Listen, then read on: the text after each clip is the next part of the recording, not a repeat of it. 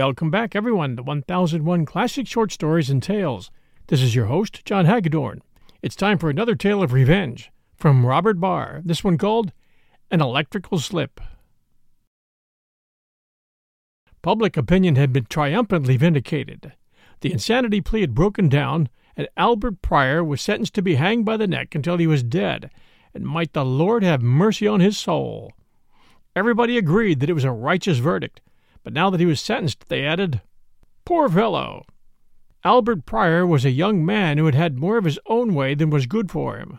His own family, father, mother, brother, and sisters, had given way to him so much that he appeared to think the world at large should do the same. The world differed with him. Unfortunately, the first to oppose his violent will was a woman, a girl almost. She would have nothing to do with him, and told him so. He stormed, of course, but did not look upon her opposition as serious. No girl in her senses could continue to refuse a young man with his prospects in life, but when he heard that she had become engaged to young Bowen, the telegraph operator, Pryor's rage passed all bounds. He determined to frighten Bowen out of the place, and called at the telegraph office for that laudable purpose. But Bowen was the night operator, and was absent. The day man, with a smile, not knowing what he did, said Bowen would likely be found at the Parker place, where Miss Johnson lived with her aunt, her parents being dead. Pryor ground his teeth and departed. He found Miss Johnson at home, but alone. There was a stormy scene, ending with the tragedy. He fired four times at her, keeping the other two bullets for himself. But he was a coward and a cur at heart, and when it came to the point of putting the two bullets in himself, he quailed and thought it best to escape. Then electricity did him its first disservice. It sent his description far and wide, capturing him twenty five miles from his home. He was taken back to the county town where he lived and lodged in jail. Public opinion, ever right and all powerful, now asserted itself. The outward and visible sign of its action was an ominous gathering of dark browed citizens outside the jail, there were determined mutterings among the crowd rather than outspoken anger, but the mob was the more dangerous on that account. One man in its midst thrust his closed hand towards the sky, and from his fist dangled a rope. A cry like the growling of a pack of wolves went up as the mob saw the rope, and they clamored at the gates of the jail. Lynch him! Jailer! Jailer, give up the keys! was the cry. The agitated sheriff knew his duty but he hesitated to perform it. Technically, this was a mob, a mob of outlaws, but in reality it was composed of his fellow townsmen, his neighbors, his friends, justly indignant at the commission of an atrocious crime. He might order them to be fired upon, and the order perhaps would be obeyed. One, two, a dozen might be killed, and technically again they would have deserved their fate. Yet all that perfectly legal slaughter would be for what? To save, for a time only, the worthless life of a wretch who rightly merited any doom the future might have in store for him? So the sheriff wrung his hands, bewailed the fact that such a crisis should have arisen during his term of office, and did nothing, while the clamors of the mob grew so loud that the trembling prisoner in his cell heard it and broke out into a cold sweat when he quickly realized what it meant. He was to have a dose of justice in the raw. What shall I do? asked the jailer. Give up the keys? I don't know what to do, cried the sheriff despairingly. Would there be any use in speaking to them, do you think? Not the slightest. I should call on them to disperse, and if they refused, I suppose I should have them fired on. That is the law, answered the jailer grimly. What would you do if you were in my place? appealed the sheriff. It was evident the stern Roman father was not elected by popular vote in that county. Me? said the jailer. Oh, I'd give 'em the keys and let 'em hang 'em. It'll save you the trouble. If you have 'em fired on, you're sure to kill the very men who are at this moment urging 'em to go home. There's always an innocent man in a mob, and he's the one that gets hurt every time. Well, then, Perkins, you give them the keys, but for heaven's sake, don't say I told you. They'll be sorry for this tomorrow. You know I'm elected, but you're appointed, so you don't need to mind what people say. That's all right, said the jailer. I'll stand the brunt. We'll return with our story right after these sponsor messages. And now back to our story. But the Keys were not given up. The clamor had ceased. A young man with pale face and red eyes stood on the top of the stone wall that surrounded the jail. He held up his hand, and there was instant silence. They all recognized him as Bowen, the night operator, to whom she had been engaged. Gentlemen, he cried, and his clear voice reached the outskirts of the crowd. Don't do this. Don't put an everlasting stain on the fair name of our town. No one has ever been lynched in this county, and none in this state, so far as I know. So don't let us begin it. If I thought the miserable scoundrel inside would escape, if I thought his money would buy him off, I'd be the man to lead you to batter down those doors and hang him on the nearest tree. And you know it. There were cheers at this. But he won't escape. His money can't buy him off. He'll be hanged by the law. Don't think it's mercy I'm preaching. It's vengeance. Bowen shook his clenched fist at the jail. That wretch there has been in hell ever since he heard your shouts. He'll be in hell, for he's a dastard, until the time his trembling legs carry him to the scaffold. I want him to stay in this hell till he drops through into the other, if there is one. I want him to suffer some of the misery he's caused. Lynching is over in a moment. I want that murderer to die by the slow, merciless cruelty of the law. Even the worst in the crowd shuddered as they heard these words, and realized as they looked at Bowen's face, almost inhuman in its rage, that his thirst for revenge made their own seem almost innocent. The speech broke up the crowd. The man with the rope threw it over into the jail yard, shouting to the sheriff, Take care of it, old man. You'll need it.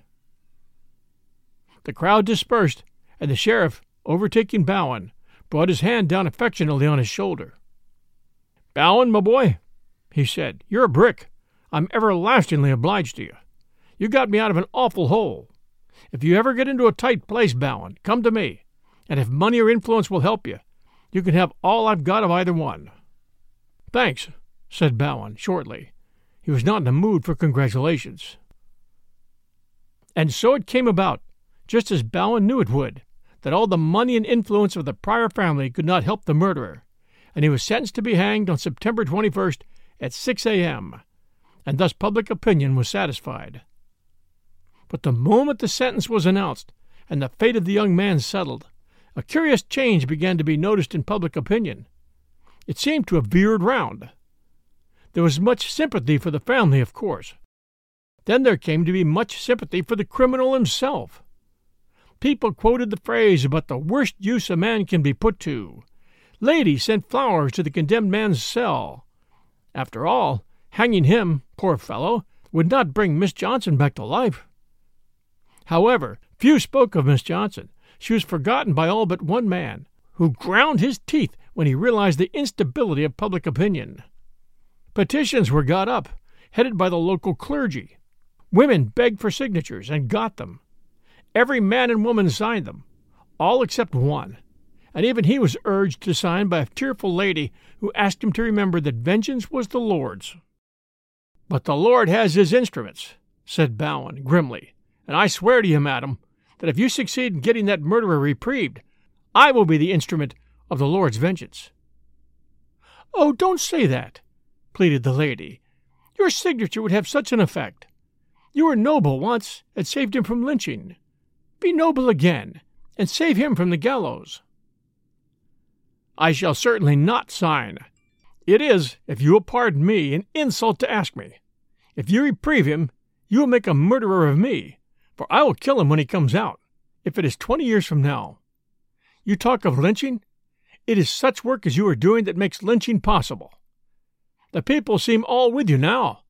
More shame to them. But the next murder that is committed will be followed by a lynching just because you are successful today. The lady left Bowen with a sigh, depressed because of the depravity of human nature, as indeed she had every right to be.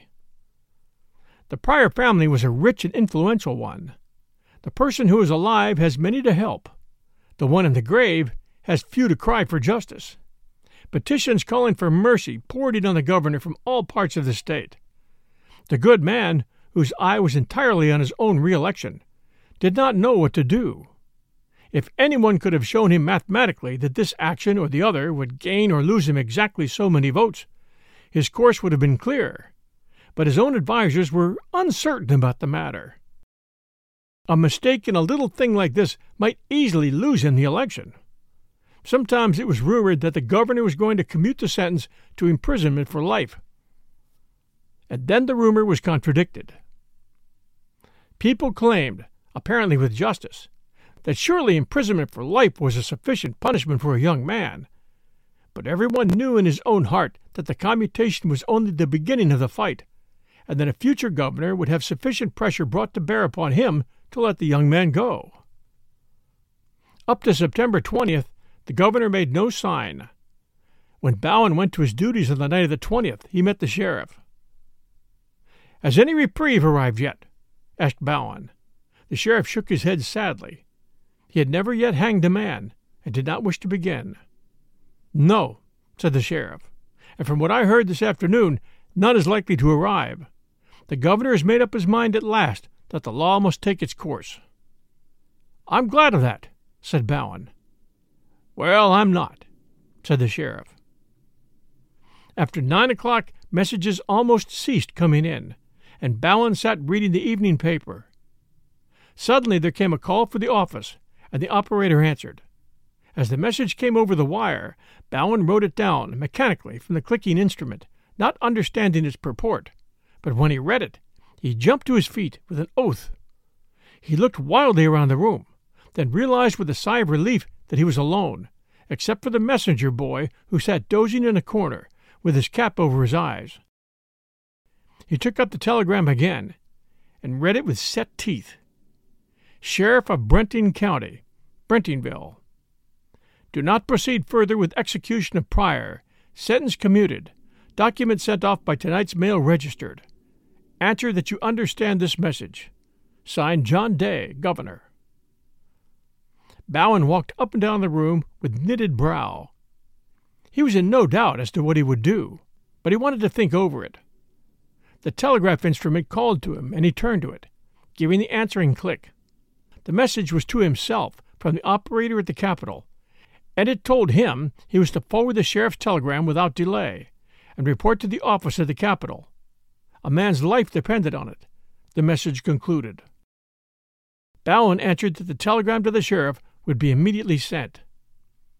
Taking another telegraph blank, he wrote, Sheriff of Brenting County, Brentingville. Proceed with execution of Pryor. No reprieve will be sent. Reply if you understand this message. Signed, John Day, Governor. It is a pity it cannot be written that Bowen felt some compunction at what he was doing.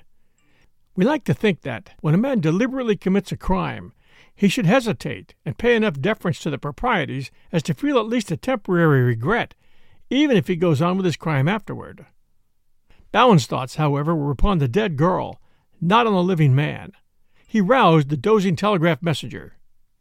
Here, he said, take this to the jail and find the sheriff. If he's not there, go to his residence. If he's asleep, wake him up.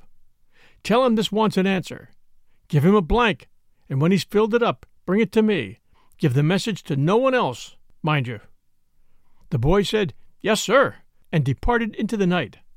He returned so quickly that Bowen knew without asking that he had found the sleepless sheriff at the jail. The message to the governor, written in a trembling hand by the sheriff, was I understand that the execution is to take place. If you should change your mind, for God's sake telegraph as soon as possible. I shall delay execution until last moment allowed by law. Bowen did not send that message, but another. He laughed, and then checked himself in alarm, for his laugh sounded strange. I wonder if I'm quite sane, he said to himself. I doubt it. The night wore slowly on. A man representing a press association came in after twelve and sent a long dispatch. Bowen telegraphed it, taking the chances that the receiver would not communicate with the sender of the reprieve at the Capitol. He knew how mechanically news of the greatest importance was taken off the wire by men who have automatically been doing that for years. Anyhow, all the copper and zinc in the world could not get a message into Brentingville, except through him, until the day operator came on, and then it would be too late. The newspaper man, lingering, asked if there would be only one telegrapher on hand after the execution. I shall have a lot of stuff to send over, and I want it rushed. Some of the papers may get out specials. I would have brought an operator with me, but we thought there was going to be a reprieve, although the sheriff didn't seem to think so, he added. The day operator will be here at six. I will return as soon as I've had a cup of coffee, and will handle all you can write, answered Bowen, without looking up from his instrument. Thanks. Grim business, isn't it? It is. I thought the governor would cave, didn't you? I didn't know. He's a shrewd old villain. He'd have lost next election if he'd reprieved this man. People don't want to see lynching introduced, and a weak kneed governor is Judge Lynch's friend. Well, good night. See you in the morning. Good night, said Bowen. Daylight gradually dimmed the lamps in the telegraph room, and Bowen started and caught his breath as the church bell began to toll. It was ten minutes after six when Bowen's partner, the day man, came in. Well, they've hanged him, he said. Bowen was fumbling among some papers on his table. He folded two of them and put them in his inside pocket. Then he spoke. There will be a newspaper man here in a few moments with a good deal of copy to telegraph. Rush it off as fast as you can, and I'll be back to help before you're tired. As Bowen walked towards the jail, he met the scattered group of those who had been privileged to see the execution. They were discussing capital punishment, and some were yawningly complaining about the unearthly hour chosen for the function they had just beheld. Between the outside gate and the jail door, Bowen met the sheriff, who was looking ghastly and sallow in the fresh morning light. I've come to give myself up, said Bowen, before the official could greet him. To give yourself up? What for? For murder, I suppose. This is no time for joking, young man, said the sheriff severely. Do I look like a humorist? Read that. First incredulity, then horror overspread the haggard face of the sheriff as he read and reread the dispatch. He staggered back against the wall, putting up his arm to keep himself from falling. Bowen! he gasped. Do you mean to tell me that this message came from me last night? I do. And and you suppressed it? I did, and sent you a false one. And I've hanged a reprieved man? You've hanged a murderer, yes. My God! My God! cried the sheriff. He turned his face on his arm against the wall and wept. His nerves were gone. He'd been up all night and had never hanged a man before. Bowen stood there until the spasm was over. The sheriff turned indignantly to him, trying to hide the feeling of shame he felt at giving way, in anger at the witness of it. And you come to me, you villain, because I said I would help you if you ever got into a tight place? Damn your tight place! cried the young man. I came to you to give myself up. I stand by what I did. I don't squeal. There will be no petitions got up for me. What are you going to do with me? I, I honestly, I don't know, Bowen. I honestly don't know, faltered the official, on the point of breaking down again. He did not wish to have to hang another man, and a friend at that. I'll have to see the governor. I'll leave by the first train. I don't suppose you'll try to escape. I'll be here when you want me. So Bowen went back to help the day operator, and the sheriff left by the first train for the capital. And now a strange thing happened. For the first time within human recollection, the newspapers were unanimous in commending the conduct of the head of the state. The organs of the governor's own party lavishly praising him. The opposition sheets grudgingly admitting that he had more backbone than they'd given him credit for. Public opinion, like the cat of the simile, had jumped and that unmistakably. In the name of all that's wonderful, Sheriff, said the bewildered governor, who signed all those petitions?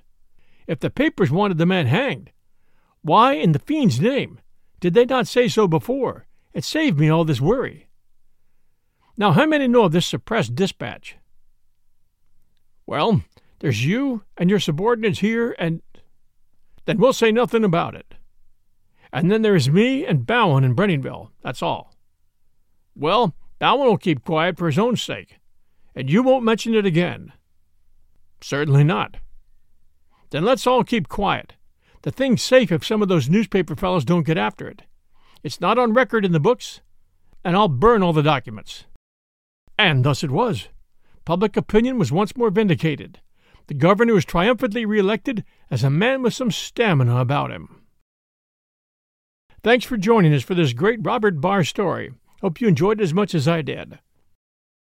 We always appreciate reviews, so if you have a few moments, please do send us a review for 1001 Classic Short Stories and Tales. And please do share our show and stories with others. Stay safe out there, everyone, and we'll be back soon.